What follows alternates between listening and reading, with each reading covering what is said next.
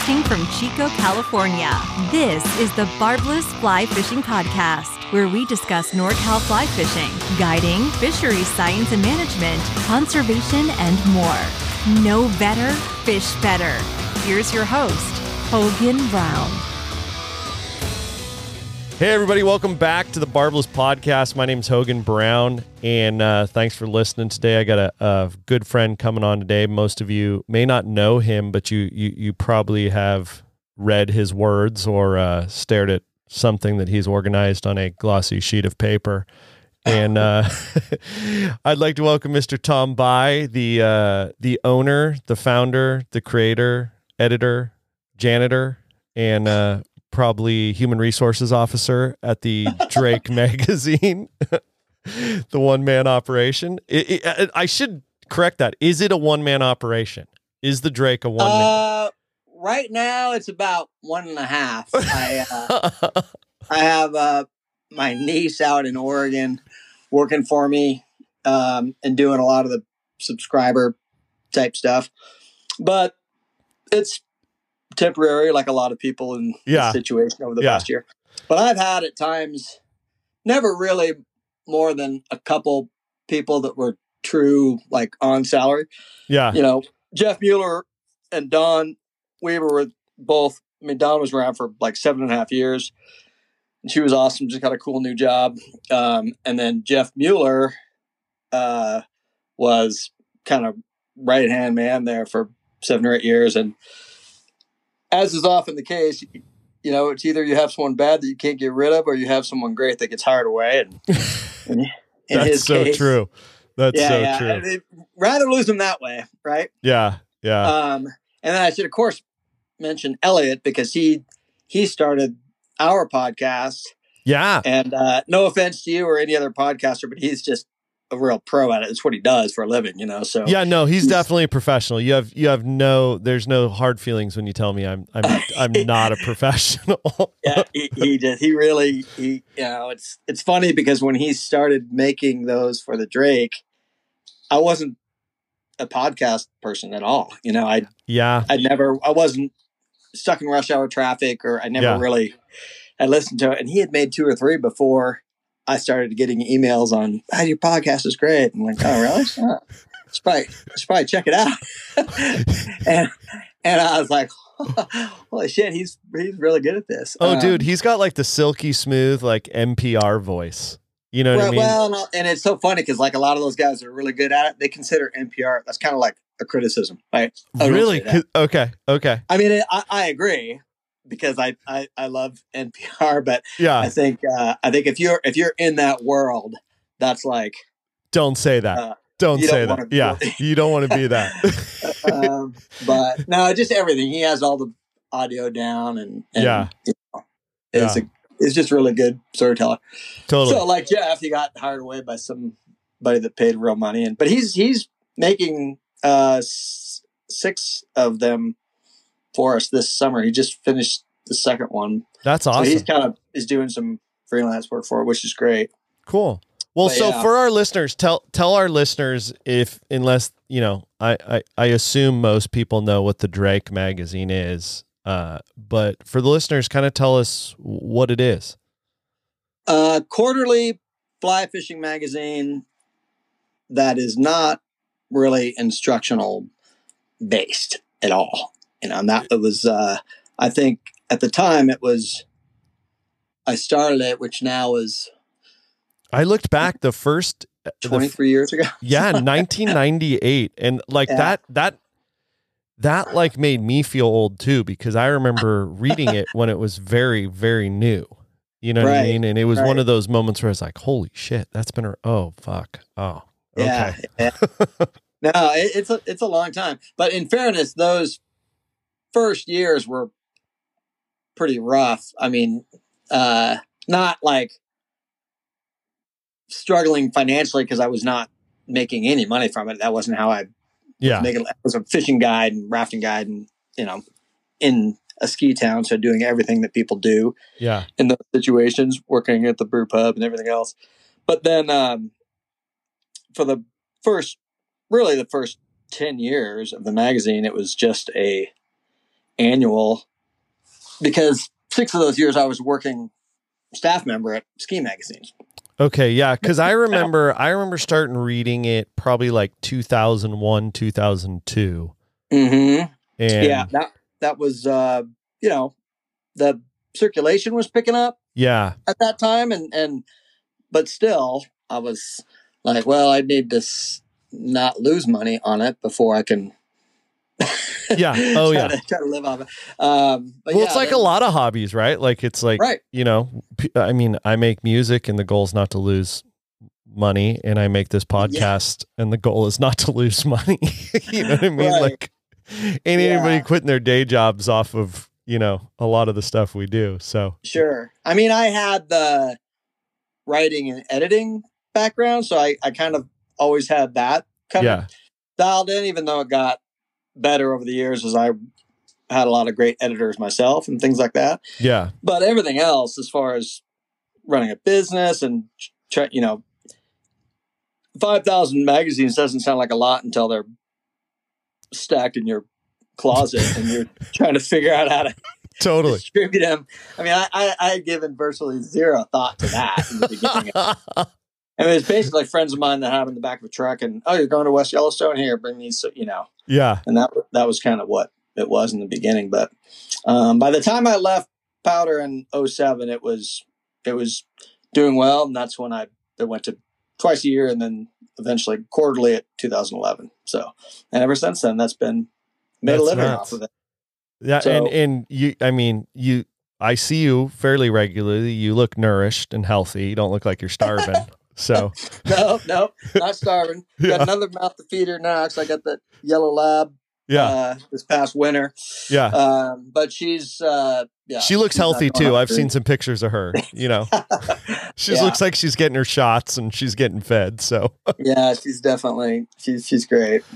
so Mhm. what led you down? Because I've, you know, for those that don't know, the Drake is. I always describe it as like a literary magazine. Like it's writing. It's writing about the culture and the sport and all the experiences of fly fishing. Is that accurate?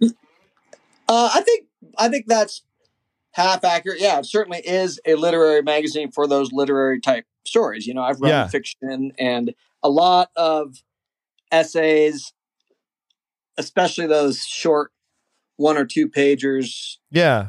they're called tippets, you know, and that was really wasn't really being done when it started, but that is certainly one of the readers' favorite sections, and it's always something new. You know, I, there, there's.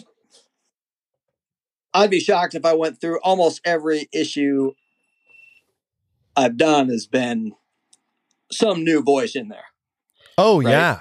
So that Yeah. that that's a huge part of the literary side of it. I mean, Gray's Sporting Journal, that sort of thing, back at the time was doing those sorts of pieces, but really just for their annual fishing issue, you know, um, as far as the fiction and the long form journalism. But where it veers away from literary in my mind or definition is is there's also quite a bit of journalism in it and i i feel like that that's something that i am really proud of and it's something that's a lot of work but it's important i think Yeah. as far as reporting if you hear snoring that's lily underneath the desk it's not me. Perfect. Perfect. Just- um, but yeah, th those two things were both a little unique as far as doing, you know, a, a reported type piece that takes weeks, months, sometimes years to complete. And that's Yeah. something that I, I'm very proud of having in the magazine.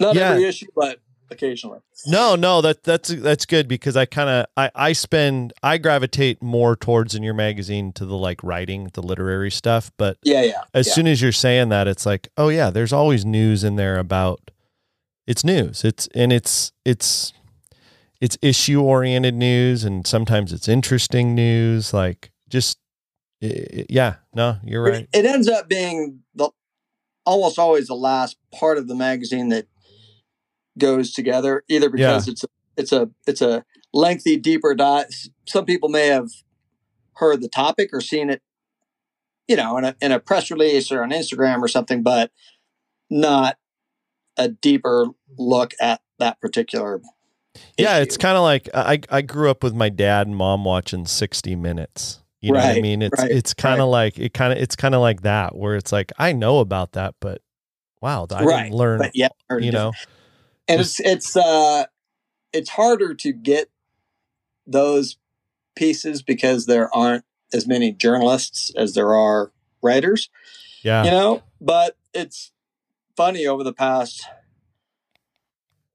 i don't know five six years or so being a reporter or a journalist has kind of become cool right i Yeah. mean it, it's it's uh there's almost always like every netflix documentary they talk to some small town journalist that stumbled across this totally great story that ended up being, you know, or there, there's even, uh, I don't know what has really caused it, but there's an awful lot of news being made out there. And, and even though a lot of these people maybe didn't start in newspapers, which was the case a couple decades ago or so, Yeah. there's, there's uh, certainly people that have, are studying that skill and know how to do, get interviews and quotes and things like that. So, yeah but that it's a it's the hardest work out of any of the things that go into the magazine but i think it's Yeah. also really important because there's obviously a lot of stories that don't get reported that should be yeah oh absolutely. especially on the conservation side right that's Yeah. a huge part Yeah.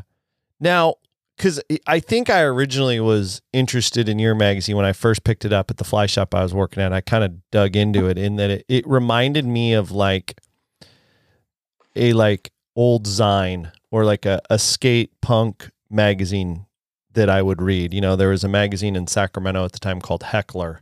And it was Right. like i remember Heckler. yeah, right? Like it was like it was like the heckler of fly fishing.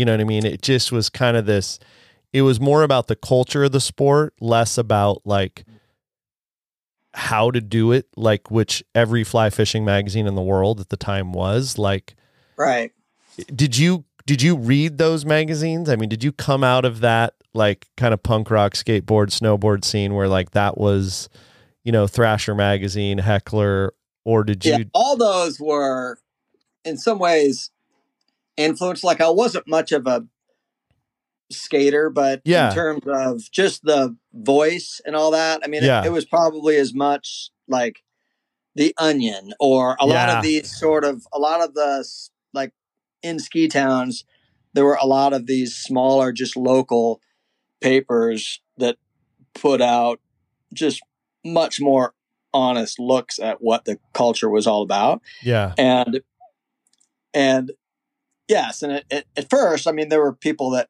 were just shocked that i would talk about weed or Yeah. you know use Yeah. the f word and all Yeah. this sort of stuff and i was always like well you don't have to get the magazine but that's what it's going to be Yeah. You know? it's it's more common now because it's all over you can see it Yeah. Yeah. Yeah. Yeah. and all that sort of thing but um i just think it's a if i was going to represent the culture i was going to represent the culture that i knew and at the time i was a fishing guide i knew how we talked Yeah. and the things that concerned us i mean in that regard it was i was influenced heavily by a lot of the ski movies that were coming out at the time Yeah. if, if, you were talking about some of the stuffier like how to kind of magazines like warren miller was the big name in ski movies and still is Yeah. right Oh, for sure. but that was the film that people who skied once a year watched or Yeah. they took their week long vacation Yeah. but the people that were really living in the ski towns, the hardcore skiers, that was Matchstick, TGR, which came around that same time in the mid '90s, and and really showed, you know, those guys had been invited to go ski for Warren Miller, and they're like, "We're skiing this. It's like low angle heli, you know. I want to Yeah. ski that, you know." Yeah. Point to some sort of. So that that was kind of um, an influence in that way of being like, "Hey, let's talk about what the what real fly fishers do." It's Yeah. hike you know don't think twice about hiking 10 miles to do something or or Totally. paddling some gnarly shit or whatever you know so Yeah. that was certainly a big part of it. It was funny because it was, you know, it was probably the first magazine that I connected with. You know, when I reading Fly Fisherman magazine or American Angler, mm-hmm. some of these, it was like I remember growing up in fly shops and working in fly shops. I didn't I didn't see myself in those magazines. I, I felt like I was reading my dad's magazine. You know what I mean? And when Well, I those and those magazines are really important they're for, for, people who are starting out in the sport. right? totally, and But they're after you already know how to do it, then what do you read? Well, yeah, and Right. they've been around forever, right? Like I'm reading. I mean, these magazines are staples. They're historic. It's like reading Rolling Stone. You know what I mean? It's been Mhm. there forever. And Right. I remember picking up the Drake and being like, "Oh, this guy is talking to me. Like this is, you know, like this isn't my dad's magazine. You know what I mean? It was like, you Yeah, know, so I do. But what's funny now is you look back on that, just like a guiding career. Like yeah, when I was, I was guiding in Grand Teton National Park and the Upper Snake, and I thought I was this great fly fisherman totally. because I really knew this 20 miles of river in Wyoming, and I didn't know shit. Right. Yeah, and right. that was the same thing with with the Drake. You know, I I I look back on those stories. I mean, the writing and stuff was good, but I didn't. I'd never been saltwater fly fishing in my life. I didn't know yeah, anything. yeah, You know, and so that part of it is really, it's really fun and and really is what has kept me so interested and intrigued because there's always some sort of new aspect of fly fishing that you haven't done. I mean, skiing, paddling, that sort of stuff. If you have those skills, you can tour all over the world and get some of that culture, yeah, but you're still skiing down snow in the same way or paddling like you would if you were back home. yeah. With fly fishing, though, you add the different species into it and it just changes everything. That's an you interesting know? perspective because, you know, it's, I was kind of, you know, I knew you came out of the ski industry and y- you kind of saw that industry, I, I don't know, dare I say, really nearly die. I mean, skiing is, from what I understand, not doing really well. And I, I can speak to my own is like, I can't afford to go skiing. You know what I mean? Right. Like, that's a that's a problem. you know like Uh, i i grew up in a mountain town i grew up on the snowboard team at my high school and i look at Mm-hmm. taking my family of four skiing now and i'm like yeah i can't do that Right. um Although I I have to say that when it comes to skiing, I mean I agree with you. I I I'm not driving up I seventy to go to Vail Resort, and I'm saying that as somebody that for many years could do it all for free. yeah Right? yeah I was an editor of Powder. I could go wherever I wanted, yeah but I've I've still got to get on this freeway, stay on that line, and stay on that line, and it it is uh something that I don't even know if fly fishing as a sport or an industry if if we really realize how fortunate we are that you can go to Bass Pro or Walmart or something. I mean, you can spend a hundred bucks and be fully outfitted to go out and catch a blue or a bass. totally You know, and it, you spend your, you know, 10, 20 bucks on a license in a lot of states and you, and you're good to go. You know, you can do it any, anywhere. And I, but I do think that there is a, a risk of portraying fly fishing as far more expensive or not as accessible as it really is yeah when we do and i've tried really hard to avoid that. And i've taken a lot of the super expensive trips that if i didn't own a magazine i would never in a million years been able to go on. Yeah. But always try to offset those with the dirt baggy camping totally. you know the blue that- the blue collar trip. Right. And and and skiing had that if you were really into the backcountry scene. Yeah. Um, but those areas like fishing are getting more crowded and and you need to know what the hell you're doing back there you know Yeah. and and, uh, and so that i think that's why you're seeing a lot of those backcountry locations they have the same conversations that we have about rivers that used to be yeah not crowded for sure know? um, but it's a lot more work to do in skiing Yeah. up, up there So with the Drake man, I mean, you you you run. I mean, and you've pretty. diversified in that you know you, you have a very good digital presence as well as you run this print magazine. Um, Mhm. Running a print magazine in 2021, if if you told people that that's what you were going to do to make a living, they'd probably tell you you were crazy. With what is essentially, you know, it seems like every year a new magazine goes out of business or turns into, uh, you know, it was once a weekly magazine, now it's a monthly magazine. Right, It's, You know, like how have you decided or worked through what is essentially the death of your medium? You know, how has that struggle been? or is it a struggle? You know? No, I mean it. It is. It's always a struggle. Just just working uh, in any industry that doesn't look like it has a future, and yeah.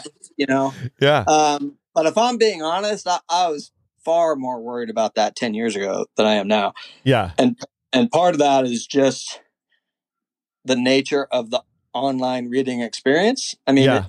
it's um yeah it it's a lot less expensive to have a presence online or start a fly fishing magazine online Yeah. but the internet has a noise problem right yeah, for I sure. that you need to be able to find it it's no longer build it and they will come yeah. because they have to be able to find it and and on a platform like that that a lot of people are when they're reading um it just gets people just get tired of having to shut all the ads and Yeah. is you know is my is my identity being compromised all the things that you hear about in the news Yeah. I think is wearing on people. And it certainly did during the pandemic. As much as everyone was online ordering everything from Amazon and everything else, I think people Yeah. just needed a break for it. I'm saying that based on, you know, the number of subscribers that I continue to get. And, Yeah. and I think um, there is still certainly something about a print ad is just, it's one of the few ads that people aren't trying to avoid. Yeah. Yeah. That- mean- that's really interesting. Be- They, they take Yeah. in that. It, me, I think those ads in the magazine, it- it's as much people look at those as much as the editorial. oh, and for sure. For sure. When I've said this before, but people that used to ask me, "Are you worried about, you know, digital or whatever?" I mean that if you're even asking about one or the other, then you really haven't paid much attention to either the platforms I'm on or just the industry at all. Anyone that wanted to get the Drake magazine digitally can do it yeah. and and it's more affordable. And if I'm speaking with my wallet, I'm saying everybody get the digital. I mean, I'm paying a forty thousand dollar print bill four times a year Yeah. that I would love to get rid of, Yeah. For sure. but that's not how it works. Like Yeah. people just, and there's also something to be said about you only have so much room in a print magazine, so you're much more careful about what goes in there. I mean, it's yeah. you know, people talk about the oh, I made this post on Instagram or whatever, and I I don't know if I really should have. I'm like, yeah, think about that when I'm doing it, spending forty grand and then sending it out to thirty thousand people. How much do you think I think about what goes in that? Oh, yeah. Because I can't just press delete, right? I mean, no, no, you, you can't recall the magazine. that- no, no. So, but I, I do think that there is. I mean, there's there's just something to be said about the editorial, and I take it really seriously. I really don't get the question much anymore, but those those first 10, 15 years when whenever I even had someone ask me about Yeah. well, if I bought an ad on this page, could you write a review of it on that page? And uh, I'd be like, yeah, I could do that once. And then you'd, and then the magazine will go away. I mean, Yeah. you think people don't know Yeah. like, that that's what these reviews are about? It doesn't even make sense when people ask. I'd walk them through it. you know, that well, we really think that the editorial is worth more. I was like, really? Well, tell me, tell me why you think that. Well, just people just tend to trust it more, and they just think it. I'm like, okay, I agree. So if I put the editorial here and the ad next to it, now we have two things that are worth nothing because people know that you. Did, I mean, it, it, just doesn't even. Yeah, it never made sense in the long run. It's like the retargeting ad from the last thing you looked at at Amazon. you know, you're like, right. oh, oh, wow, yeah, uh, okay. don't get me wrong. I the my advertisers mean the world to me, and I couldn't do what I do without them. Yeah, but if you lose credibility with your readers, then you're done. Oh, and yeah. That is yeah. the most important yeah. Uh, and I've I've had that mentality from day one, and I've you know I've always had it, and the and the advertisers now know it. yeah. Know? They'd be disappointed if I suddenly started like trying to do reviews or instructional shade or anything like that. It's just plus Yeah. all that stuff you can find in two seconds online now. Of YouTube. It's just a, it's just the way it is. That's not where the value is Yeah. anymore. You know. So another big component of what you started too, because it's it's. I was looking through. I was looking at the website today. I'm like, I, you know, I could talk to Tom for like three hours without any notes, but I'm like, I should, you know, try to get a little more professional and like take some notes. Uh, but like as much as you like are known for this magazine that is on print media, you print it out, you send it out like you touch all the modalities, man. It's like you got the podcast. You Right. you know, I think it was like 2006 you started the Video Awards, which is like the anti-magazine as a movie, right? You know what I mean? I th- and right. and you have a, a a huge following on social media. You know what I mean? It it's it's like a full frontal assault of all sensory devices. Well, I- um i appreciate that like Yeah. thank you I, I i don't do as much online as i could and I, I used to be much more worried about that i still think yeah. i could have a much more robust like um if news is breaking this week let's say Yeah. you know Yeah, yeah, and i yeah. want and i and and we do that occasionally like this you know last winter when they made that decision on the op about the steelhead you know we had Yeah. stuff up there right away. Um, and that's, I think that is really important. And moving forward, I would probably do more of that. Yeah. But, but the problem is too many online sorts of magazine, whether you're talking about social media based or yeah. the website, is then you get into this, uh, it's all about volume. And so you have, Yeah. every story, it just becomes a mile wide and an inch thick, right? None of it is is really worth reading because Yeah. really good journalism takes a lot of time and effort and and work, and that's really what people want to see there. But it's been fascinating to me to watch. I mean, just even in the past year and a half, you know, you used to be able to click on any of these major newspapers in the country and just read away. Yeah. Not more. Yeah. You know, you might get a story or two, but then Yeah. they want to pay, and and and that model, I think will will probably work its way more and more into magazines as well. I mean, I, I've a lot of people why don't you just put the whole thing online, and it's like, well, they don't mean in not in replace of print, but just Yeah. put it all up there. And I was like, well, I kind of want to give people a reason to have to buy it. You know, I'm not just going to Totally. give the stuff away. I may do that and Yeah. have them pay for it, you know, but, Yeah. um, and, and a lot of it came from the pandemic, obviously, Yeah. you know, when, when they were given the New York Times and the Washington Post and whatever were giving the pandemic news away. And then a reader would see something else they like. And they're like, well, that's going to cost you a buck 99 a month or whatever Yeah. Totally. but they got millions of subscribers out of that. You Yeah. know, and uh, and there's now, I think it's it's um it's encouraging to me. I mean, not even talking about the Drake, but just the importance of local reporting. I think a lot of people realized both during the pandemic and also the all the fires last year and this year. All of a sudden, people around the country were like, "How do I find out what's going on in my town?" Totally. The newspaper went out of business. You know, Facebook is what Facebook is. Yeah. You know, and so a lot of these smaller town newspapers, a lot of them have have survived by charging just a little bit for people and and because if you want I mean both the fires and the pandemic where people wanted to know updates 10 times a day, Yeah. Right? Yeah. There was just nowhere else to get that but Yeah. your own community. So I, I it's it's taken a long time to kind of figure out the financial model of this, and I don't think it'll ever go back to how it was, and that's Yeah. probably fine. You know, Yeah.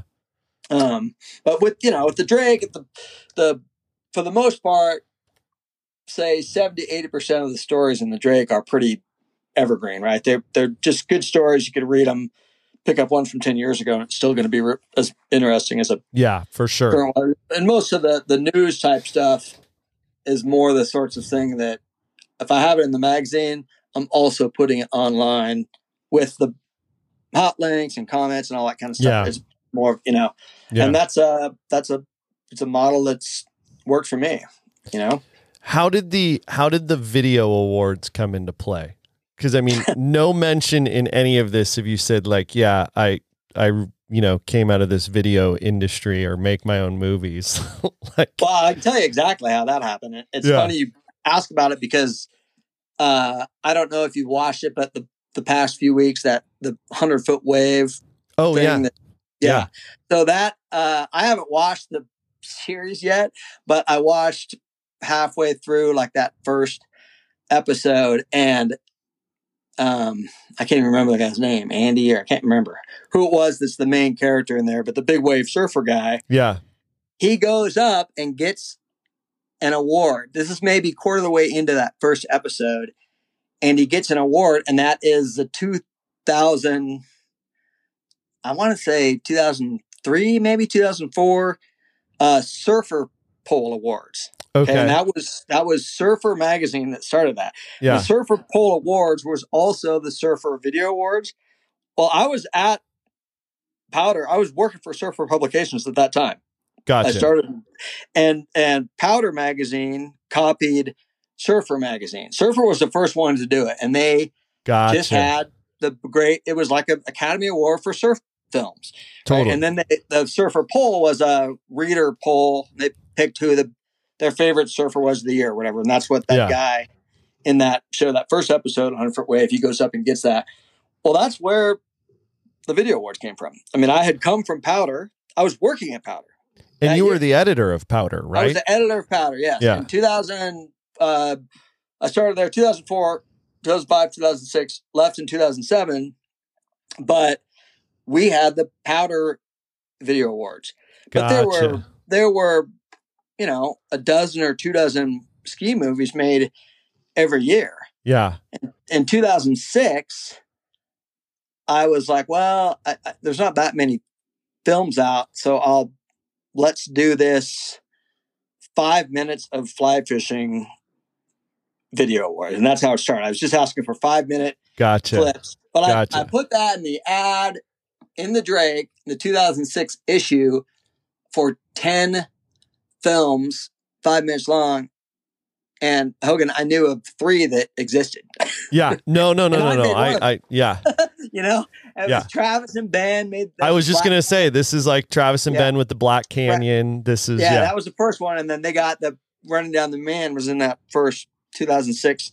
But it's a lot of them the same guys. It's, it's you know R. A. Beattie Yep. was there, and and and then it it slowly picked up. But that first year, I think one of the films was shot on like some dude's camera phone or something. I mean, it was there was, yes. but it was a really cool event at the time. It was that was here in Denver, and nobody had seen that yeah, sort of stuff before. So, and then the films themselves just got better and better, and and then uh, five or six years of that, and I switched it to what is now similar to what Surf and Powder was doing, which is like a Academy Awards. You're just seeing clips of the best category of saltwater yeah, you know, freshwater or whatever. Um, but that's that's how it all started. It was just it was good timing on my part, but it's not like it was some original idea. I just was doing. yeah, yeah, yeah. And, I, and, I, and in that in that building was surfer, surfing, skateboarder, bike, powder. I mean, I was surrounded with these action sport. And when I brought it up with fly fishing, of course, they all just laughed. They're like, "Oh yeah, that'll be thrilling," you know. Yeah. Having no idea what the sort of things that people do in fly fishing when they're trying to get you GT or whatever, you know. Yeah. Um, and it turns out the variety in fly fishing is, you know, a thousand times what any of those other sports. Oh well, eh, you know Um, it's again it's because of the species and location and all that kind of stuff. yeah, and it's it's. I think of those those first few video awards because you would post the full video on the Right. website. You know, right. Right. and- like how to start with i mean you're right it was ben and travis and ra that were the mm-hmm. dudes that were making films mm-hmm. and like i've been on video shoots in the last couple years where i'm with some of these young hip filmmakers and they're like well yeah dude that's why i picked up a camera like that like because like i saw these two dudes films. It was like the the drake movie awards and you just throwing those up on a website. Anybody can watch them like right. how many dudes that are like in their late 20s now or early 30s like that was the thing that got them to pick up a camera? I mean it has to be because i mean it was like it, it, it was like Yeah, 2 or three it wasn't even years dude but it was like two or three years of like like you're saying like three dudes making movies and then like there's a hundred dudes making movies overnight and i mean i'm sure there's the democratization of technology and all that stuff that's taken place but like Sure, sure, sure. But the the the AEG guys were part of that for not all the guys that are involved like now, but they were really part of that first scene as well. You know, yeah I mean, the um they had gone down to New Zealand and they were they were walking around the show trying to get yeah. sponsors and and uh what was it the Um, trout bum diaries and mikey wier Yeah. and those guys Yeah, were doing yeah. it yep yep yeah, yep, Mikey Wier kind of went with them down to New Zealand and then yeah. and then uh South America and um and uh yeah it's it's a I mean Justin Crump was part of that original group. Yeah. But he left right away and stayed as uh uh you know now he's just a fishing guide or uh whatever but but a few of them are still making like films and things like yeah that yeah um, I mean, it's uh, it's just a uh, cool to look back on it and think. Well, it's It's just like- funny. Like, how else would like people if you had not put those films online as part of the Drake Movie Awards, and like, how would people have seen those films? You know what I mean? Like, Well, they just didn't even know. They couldn't even. when I went to the first fly fishing trade show in Utah, yeah, um, there, uh, like Ryan Davies was then. He was one of the early parts. Of yeah, yeah, yeah, yeah, yeah, There's yeah, a handful of guys that got it, but even walking around trying to get sponsorship, they either thought one of two things: either oh, so like a river runs through it, or or instructional. I mean, they couldn't Like an even, old 3M video Right, with, uh, you know, the, the I gotta give Mikey Wier credit because he he did like he made half of a movie that was kind of like in that. yes. Mikey definitely took like the skater film, snowboard yeah, film. but he still had to have he had like maybe half of it was kind of instructional as well, and then would kind of like tag that on to the end because Yeah. nobody would give you money. They couldn't even picture what it would be, you Yeah. know, like with a story and that sort of thing. And that was really where, I mean, lots of people make great movies, but Ben and Travis was head and tails above. You know, we are just lucky that Travis was really into fly fishing because Yeah. Ben was super talented as well, but he he really didn't care that much about fly fishing, you know. And they and uh, I mean, it's it's crazy that we are still fighting and talking about Pebble Mine yeah. because until they made that movie, I mean, I I still give that thing credit for really being the first any kind of media out there that was interesting enough that people were going to watch it and become engaged in the in the in protecting it. Yeah. and that was 16 years ago almost. Well, that's you know, I was thinking about that. I mean, there's a whole as the sport has grown. I mean, there's a there's got to be a whole generation of people that have not seen the Black Canyon video, the Oh, for red, sure. the you know red gold, have not Yeah. seen running down the man, Eastern Horizons. like these are like Right. that's like These- going back and listening to the White album. You know what I mean? right, right. Like Yeah. I mean, those are those those movies.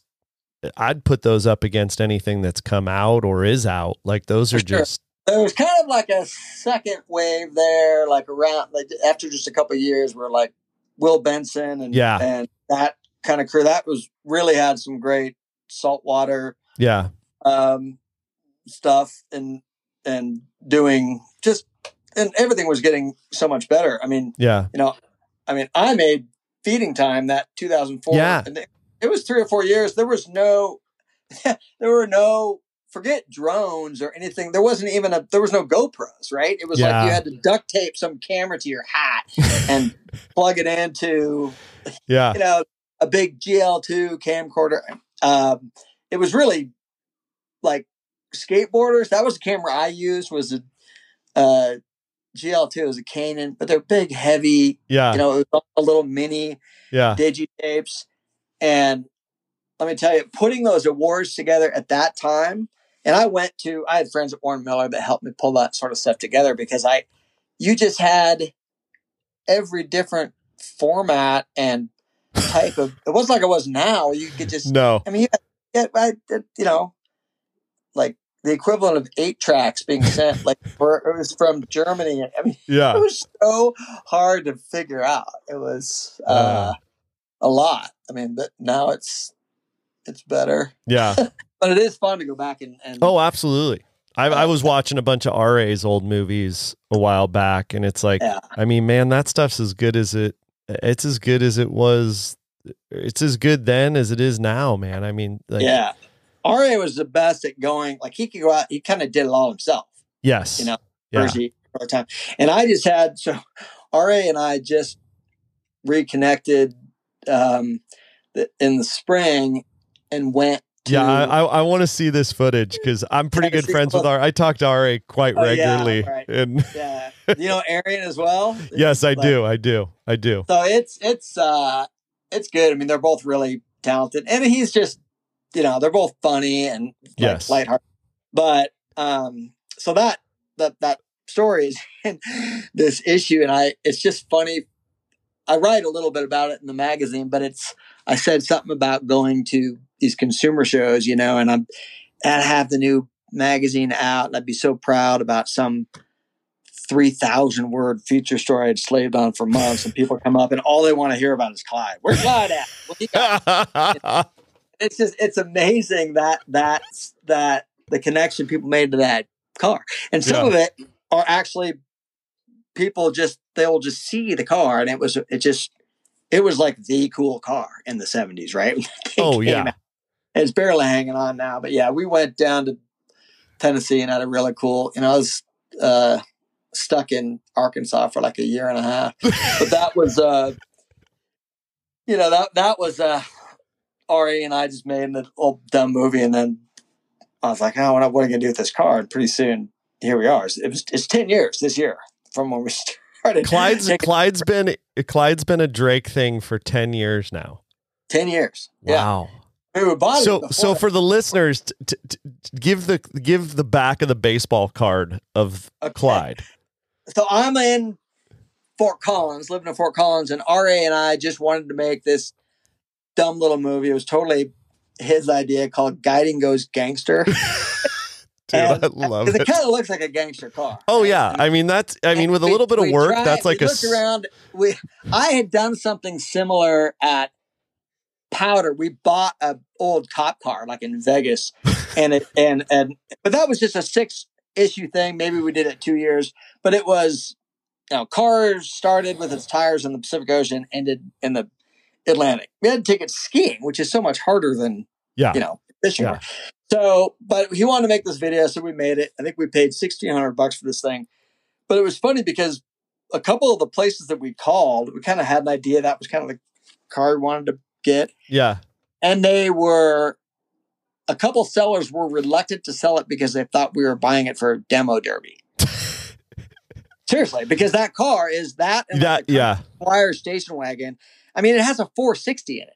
Jeez. That thing doesn't. There's no other car like. I mean, there's a couple muscle cars around that time that had that or something close, but those are those are like for a F two fifty or something. You know, Yeah. a massive engine for the the car at the time. Um, Yeah. We're like, no, no, we're just going to use it for this. I mean, now it kind of looks like it's been in a demo derby, but it, it's uh.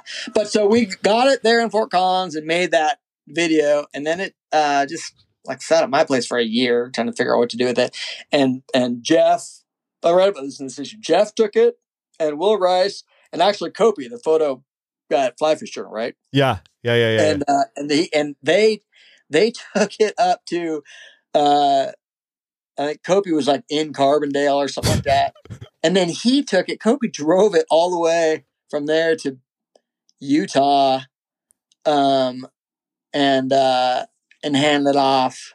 And it's I was trying to do the math, but it's like at least 60 writers and photographers combined that have that have taken this thing and it, it and it's been declared dead so many times. I mean, like like 2012, I emailed and like hey, said this thing's done, yeah. and it's never done. They're just too young to know what to do. You Yeah. know, Yeah. And you go find so you find the guy across the street who's 65 and said 25. He's just like, just put oil in it, dude. You'll be fine. but so then it's yeah, it's it's uh, a lot of people have have taken for a spin. It's always kind of a pain in the ass trying to find. You know, I've flown more places, random places where it just got left in bed. Just to And- find it. but yeah, but it's always some great. You know, when am I? When else would I go to fly to northern Louisiana?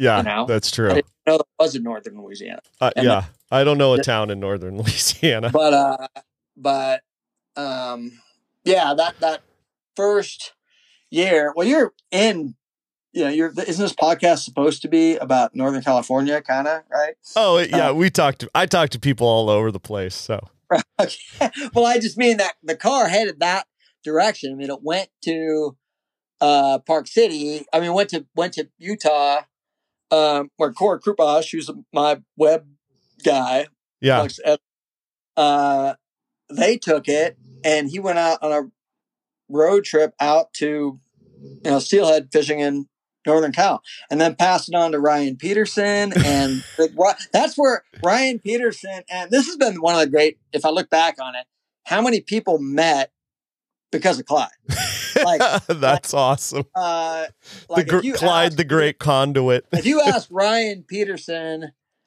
um, or John Sherman now how they met, that's how they met. They'd never met each other. And Ryan had never been in a bass boat. And he gets Oh, in Sherman's wow. boat and he's just like, oh, hang on. All of a sudden, Peterson's like, holy shit. These people are back. and then, you know, those guys ended up going, you know, to Russia together and all kinds of stuff. yeah, But that was, uh, that, that was, that was early. I mean, that was like 2012 or something like that.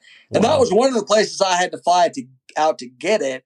And it was like June or July in in you know where the fly shop is. Was that Redding? Redding. So Oh, God. Like 115 degrees. There's no AC in this thing. And I drove it from there all the way up to Oregon. It was June because I remember I was going up to see my dad for Father's Day. And I drove that big ass black car leaving Redding. I'm like, it is so hot this thing. oh, dude. ridiculous. You're like, look, Dad, I made it. Yeah, yeah, but there's there's always some some story with that. so from from Oregon, I, I know you are a a uh, a devout OSU college football fan.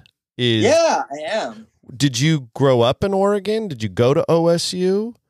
Yes, I. No one chooses to be an Oregon State football fan. Like that- you're criticizing Oregon State. We should talk about Oregon State's record against your. Favorite I know, team. 2013, 2013. But it, it's not it's it's not a pop 2013. I'm talking about 2001. The Oh, Fiesta Bowl. Yeah, yeah, yeah, yeah. Fiesta Bowl and then yeah, 2004. I'm talking about 2004. Yeah, Right. yeah, yeah. I can't remember the score. Let me look. No, it was Oh, like 21 to weird. 34. it was not Uh-huh. pretty. It was not. Oh, you wish it was 21 to 34. you don't get me going down this road and shut me up that It was 41 to 9, brother. And it was, you only got, it was 41 to 3 until about five minutes left in the fourth quarter. And we just took all our players off and let you score a touchdown. Yeah, they took all He the scholarship demolished. players off. Yeah. Now, I was trying to look, was that a Mike Riley team or a Dennis Erickson team? No, that was Dennis Erickson, Okay.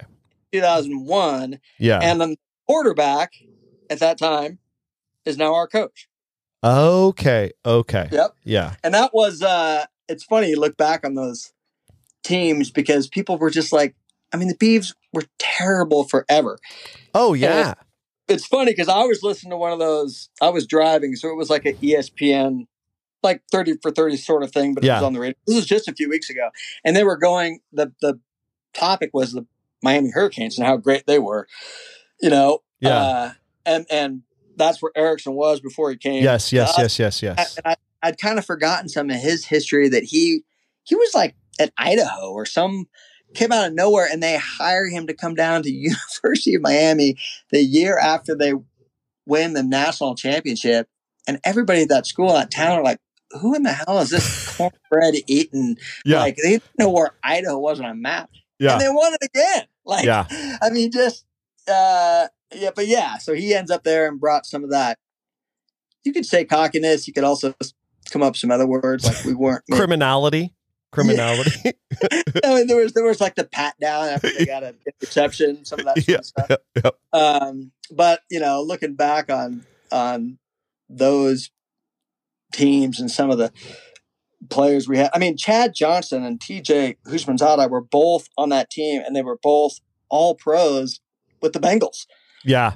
Yeah. but nobody remembers. I mean, I think they were both one and duns at Oregon State, but one of those, uh, one of those Chad Johnson documentaries, or one of the, you Yeah. know, at this time he had become, uh, uh, Chad Ochocinco. Yes, right? yes, yes, Like yes, yes. show or something. Yeah. But one of the best quotes ever was his. Uh, it was like, "Yeah, my best four years of college I ever had was the semester I spent at Oregon State." well, it's funny because like they were they were they were nails for a long time. Uh, Well, not a long time, but for a while. You know what I mean? Yeah, no, we we we stayed good. Like Yeah. that, that was the first time we'd ever been that good. Though Notre Dame had no idea what they were rolling into. They're No. just like, or eight, we're going to come out there and crush. But we finished fourth in the country. If it, and we barely lost to Washington State, or I mean, we came, we would have been national champs. I Yeah. mean, it was a you know barely lost. That was the only loss of the year, and we were just you know really really good. And then Riley came along, and we had we were never that good, but we were never bad either, which we've been nothing but bad for three decades. So No, I mean you, you beat Um, Notre Dame twice, so I, I can't say Yeah. nothing. yeah, that that second one, and I was at that Fiesta Bowl game. I was at both of them. Really? Uh, yeah, I'm a I'm not a I'm a big fan. Like, well, no, I, and I, and I can relate. I mean, I, I live in I know you Chico. are as well. yeah, I live in Chico, California, and have season tickets to a football team in Indiana. So you know, I mean, I I can't. Um, I haven't not seen the Beavers play in a game, you know, since I was at school there. so so- that that's the that's the you're an alumnus. You are an alumnus. I am. I am. Okay, I went to okay. uh, from Oregon, Western Oregon. Uh, went to the Army for two years. Went straight to Oregon State after Gotcha. I got out. Gotcha. So, um, yes, and and I still I spend a lot of time on the Oregon coast during the winter, just about an hour and a half west of Corvallis. Yeah. So, I will say Oregon State, and you. I mean, I'm as equal Notre Dame fan as to your Oregon State and just college football junkie. I travel all over the country to watch college football, but like the two greatest like T-shirt and phrases based on mascots I have ever found are the Oregon State Beavers and the South Carolina Gamecocks. Like Yeah, fan yeah. store, like off campus stores, not like the official campus bookstore, but Right, like right. I literally, I, I'm in my office and I can, there is South Carolina Gamecock stickers and Beavs stickers in here that I, I my Well- podcast has a a uh, uh, I guess a censored rating or whatever it is, explicit Right. rating, but I still don't feel comfortable reading these stickers because Uh, they, they, I mean, the, and Oregon State had a really good women's basketball team for a long time, way better than oh our yeah, and they played South Carolina. And even the women, I mean, you could just see everybody tongue throughout the whole. oh was- the jeez, announcers were just like so careful to not. And then you throw the USC Trojans in there, and there's a yeah, there's totally. no- There has Yeah. got to be some great T-shirts made for the USC game. yeah, yeah, they're always there always has. been. But uh, yeah, South Carolina one is special. Yeah, But um, yeah, I'm I'm excited for this year. Oregon State has definitely done well with the uh, portal. yeah. Uh, we kind of had to, right? We didn't. it- nobody's like thinking, "Ah, I'm just dying to go to Oregon State," you know, totally. because we haven't been good in a while and had a really kind of a tough run there, a couple shit coaches and whatnot. But um, but I feel pretty good about where we're at. So is the now. new guy gonna is so the new guy is a Jonathan Smith is okay, and he's a Riley disciple. So he comes out of the Mike Riley school No, no, he was or uh, Erickson. And well, he played for Erickson, but then he was uh he coached at Boise State as an assistant, and then he was defensive coordinator up at University of Washington. So he had some experience. Oh, okay. so he comes um, out of the uh, Petersen. The uh, yes, yes, very much okay. so. That Okay. that could agree. correct. Gotcha. Um, and he's good. I mean, it's just uh, alumni going back and coaching their schools does not have a great track record, No. you know. Charlie Weis. Uh, But as a quarterback, I've just been super impressed. I mean, he he just has such a great. Uh, he just pays attention to so much more of the clock management and things like that that people that aren't ex quarterbacks oftentimes struggle with. Right? Yeah, I mean, absolutely. Game, game management. management- Yeah. Yeah, he was a great uh, player for. The, I mean, the guy he's not tall, not some super, and we finished fourth in the country. I mean, he's a really good player that wasn't going to go beyond that. But I think he's been a good coach, and his whole demeanor. Um, I just I I really like the guy, but he, he's relatively quiet, you know, for Yeah. a head coach. But those moments, um, like we beat the Ducks last year in football and basketball, which is unheard of for Yeah. us. Yeah. But that was a perfect example of one that had it not been him calling the shots, it would have been so easy to screw up the time management in those sorts Yeah. of games. well, and so we, uh, we we win a lot of those sorts of close games. You know, Well, and the thing is, too, he's recruited. He went from Boise to Washington to Oregon State. Like he's recruited Right. on the East Coast forever. Like that's huge. yeah, he had that. That is also, huge. we have a the quarterback from that was at Colorado last year. Oh, He was one of the ones, that, and it wasn't really. I mean, he was a good, successful quarterback, but he's from Oregon, and Petersen had recruited him when he was at Washington. Gotcha. and and uh so i don't know i I- as a as far as the quarterback situation and the we're we're pretty good we have you know no real top 20 type qb but they're we have several that are really good well, and you the know, Pac-12. one guy dude- goes down but we're not going to be uh too in trouble Yeah, and the Pac-12, dude, of any division is a division I feel like anybody can beat anybody. You know what I mean? Like it, it just feels Yeah. like there is always upsets. There is, you know what I mean? yeah Like it, it just feels like in the Pac-12, like the kind of national rankings go out the window, and you know, It is true. That that's why for a school like us, those portals were uh, just a lifesaver. I mean, you you know, before you could spend fifteen years being bottom of the barrel, and there's really nothing you're going to do about it. Who's going to come play for you? yeah, But now these guys are like, oh, I'm I'm benched here. I'm I'm second string. Okay, well I can go start at Oregon State, right? totally. And, and we and we have players coming from SEC schools that couldn't even have found Oregon on a map if they, you know, and all Yeah. of a sudden, oh wow, this is. But and I hate to admit it because I hate the Ducks, but that has helped our brand because anybody that knows from a relatively small state like yeah, Oregon or you name it, go across, you know, Yeah. Kansas. I, if you get outside of our state, nobody knows the difference between Oregon and Oregon State. They No, no. people confuse them all the time. They they know that one of them's good. You know, Well, with the success of Oregon and Washington, University of Washington over the last couple years, like it's legitimized Pacific Northwest football is basically, you know what I mean? Like, Ducks are good. It's a it's it's a it's a legit. You, you it feels like a pro stadium walking down into Autzen, yeah. Uh, with that, but it's a, it is a it is a cool place to watch a game. I'll give them that. yeah. A lot of Nike money down there. yeah, right. I was just going to say, you know. All right. So, Um, um, what games do you have on the calendar this year? What games are you going to? Well, for sure, uh, I think it's September 10th. I think it's Hawaii, but we have, I'm going back there to, for some alumni golf thing, which is a joke. I haven't swung a golf club in probably three years, but, uh, and so that game, and then I'm sure I'll get back for one or two. And then I have friends coming here because Beavs play at Colorado this year. So oh, nice. that's nice. what's fun about when they came into the Pac-12 and I was out here. I was like, well, that's cool. yeah, they're, yeah. You know, at least every other year that that gives my friends a reason to come out to Boulder, and Yeah. it's in November, so it could be you know 70 degrees or snowing. But yeah. Yeah. um, but so I uh, if I'll go out there at, at and I might stay out there for a few weeks, and I mean if they're on a winning streak, it's just funny looking back over.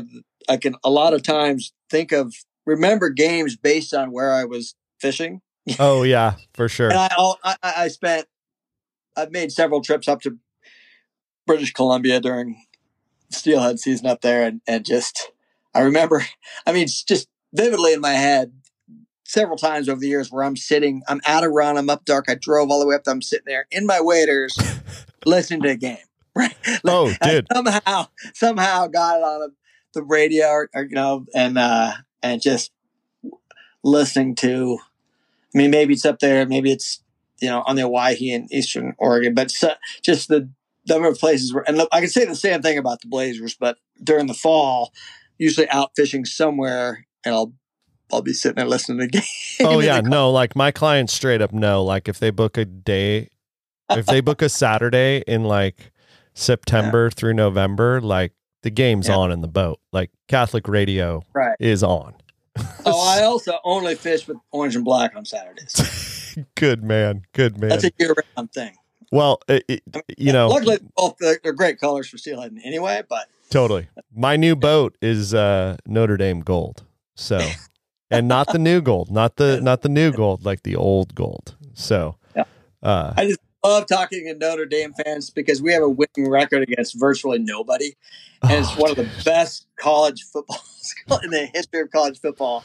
And we're two and zero, and against totally. huge games, both bowl games. It's Yes. well, yeah. Well, and both bowl games where we were heavily favored. Oh, right. Like, how Yeah. are you not? Gonna, Yeah, Right. like Yeah. that that second Fiesta it Bowl. was. It was like it was like Insight Bowl or something. They were both in Phoenix. I know. that. Yes, yes, they were both Uh, in Phoenix. uh, I I think that Insight Bowl was like like where the baseball team plays or something, if I remember. yeah, right. Um, but uh, but yeah, there's I'll never forget that 2001.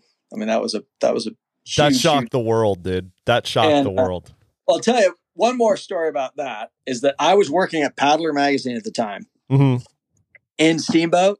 Yeah, And One of my good friends was the photo editor at Outside. His name was Rob Haggart, and he was a photo editor at Outside magazine for four or five years around that time. hmm and he had called this is a couple months earlier and invited me to write a story we were going to india on like a 10 day rafting trip and i was writing the story for and i'd only written a couple stories for outside so it was a big deal they offered Yeah. to me yeah yeah yeah it's cool and as soon as i found out that that game was going on i had to call him and cancel it i, I, I helped him find another writer but he couldn't fathom he's like what you're turning down a trip to India to go watch a football game? I'm Yes. like, dude, you don't understand. yeah. This isn't just a football game. We may never be this good again. And here we are. That So was 20 years ago, and we haven't been close before. So it was it was worth it. It's like this is what I. Oh like, yeah. No, they, I they could be national champions after this game, bro. I, I'm not. I'm not missing it. But no. I also I, I did go and watch them win the uh, World Series, College World Series. Oh well, yeah. Super super cool uh, deal. Um, not nearly as big a college baseball fan, but we're we're pretty good at baseball. We won. Oh, Pat. Pat. I mean, Pat Casey is one of the best college baseball coaches in the history of the sport. Yeah, like Well, I went to high school with him. mean, it really. was- Was obviously way older than me, but it was uh uh yeah. Newberg High School's had like sister in my class and all, so we uh, knew each other. Went to the same church back wow.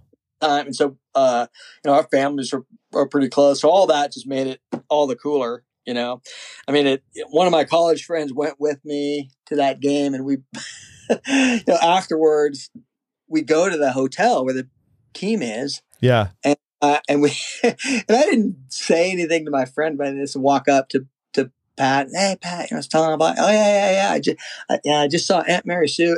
my buddy looks at me. He's like, Aunt Mary Sue. What are you talking about?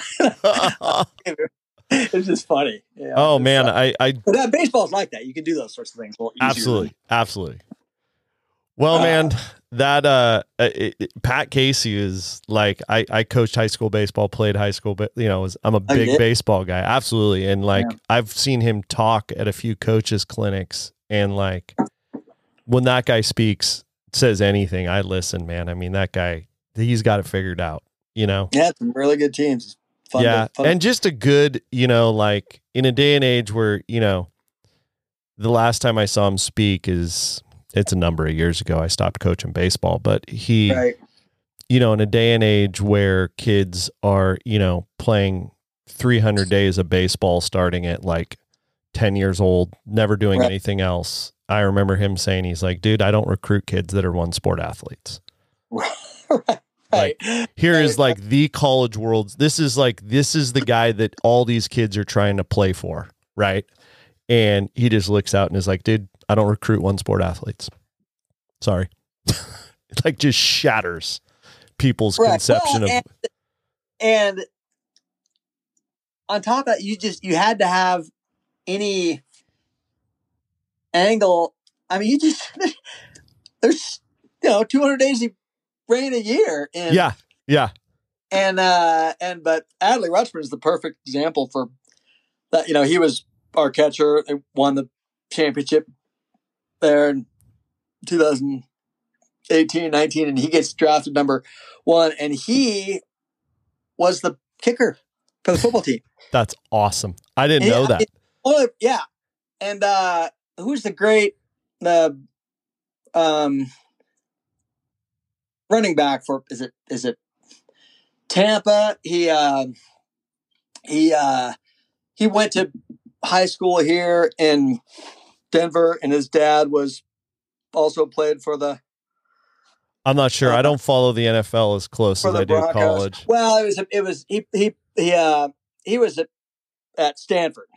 Oh, and- uh, uh, what? Yeah, the small yeah, guy, McCaffrey. McCaffrey. Yeah, Right, I so watched Mc- McCaffrey destroy Notre McCaffrey. Dame. So the, Yeah, this is Ru- Rutschman goes out there. He's you know catcher goes out, kicks a field goal, and was also the kickoff guy, and he tackles McCaffrey, and and and that and that's when uh, if uh if uh if Pat was telling the story, he said, yeah, that's when.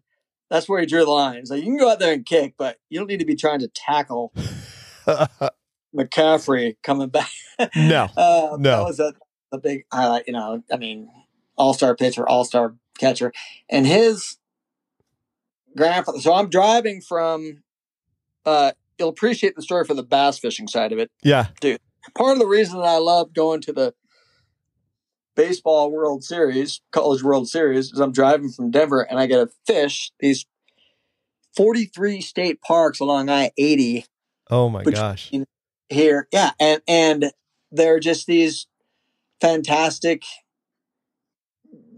uh almost all of our largemouth bass ponds they're just they're just small right Like if Midwest, like- Omaha, it's yeah. like a seven hour what's that they're just like Midwest, you know, lakes on the off the highway. yeah off the freeway and they're Yeah. they're there because when they built the freeway, the one of the guys from the Department of Transportation is like in the 60s, 70s, building, you know, from here to Omaha, whatever that is, you know, Yeah. seven, eight hours or whatever. He's like, well, we have to dig all this. We have to dig these holes anyway for the off ramps and the overpasses. You're, you're following the Platte River the whole way. Let's just leave them and put bass in them. And they did. And, and they're phenomenal because they're they're so small that there's no motorboats on them. It's just a Yeah. kind of a float tube thing, and it was it was so cool. I mean, Hogan, I I, I spent two days both both coming and going. I've done this like three times. Oh my then- gosh. Uh, I'll fly to Denver or, wherever and do that with you Dude, next time you do it. Bass and so baseball. like you're you're fishing the first ones like you're only three hours or so from here, and they're it's just hilarious because it's you know you got semis driving by, but once you get on those ponds, I mean they're you've got cattails and everything, you know, it's structure around the edges, Yeah. and there's great fishing in them, and you just get focused on that, and you you know you forget completely that you're that close to the to the freeway. But anyway, I'm I'm I'm doing that fishing and I'm driving there and I'm hearing these guys, you know, on ESPN talk all day about the game people calling in and stuff like that. yeah.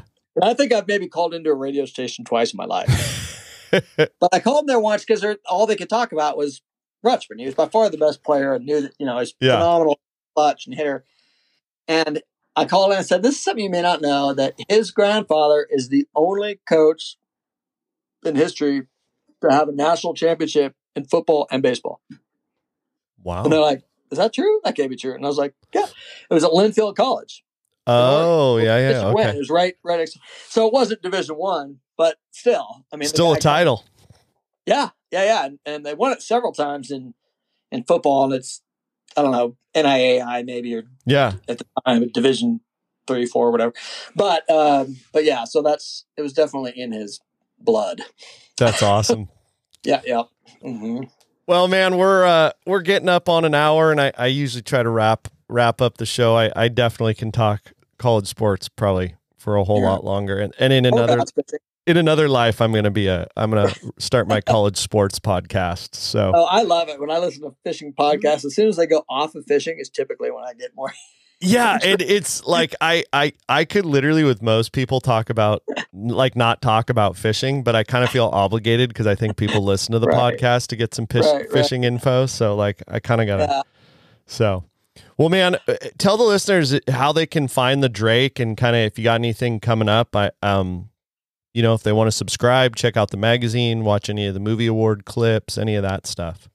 Yeah, well, the the uh, summer issue is is tardy and just going out, but it, it's uh, it's fantastic. Um, the uh, I, mean, I don't say that sort of things like, "Hey, this is my magazine; it's so fantastic." But there's just some really great writers that I maybe only get once every three or four years, and there's some there's a couple really really uh, cool stories in this one. I think people are going to enjoy, um, and you can order those things on the website, but I always encourage people. I still have roughly 300 shops that, around the country that carry the magazine, Yeah. and so I always tell people to go in there, and they get them first, even before subscribers. They do get them before subscribers. I have noticed Yeah, that. That's, that. That's my biggest bill is that damn FedEx bill to flash shops, but but it's just uh, I just like shops. They've always Yeah. supported me in the magazine and anything that I'll, you know, a lot of, you know, these are they're fly fishermen. They're going to use it as an excuse to say they got to go get the magazine and they're going to Yeah. buy you know other things when they get in there. So, um, so that that be be looking for that within the next couple weeks to show up at their Cool. door.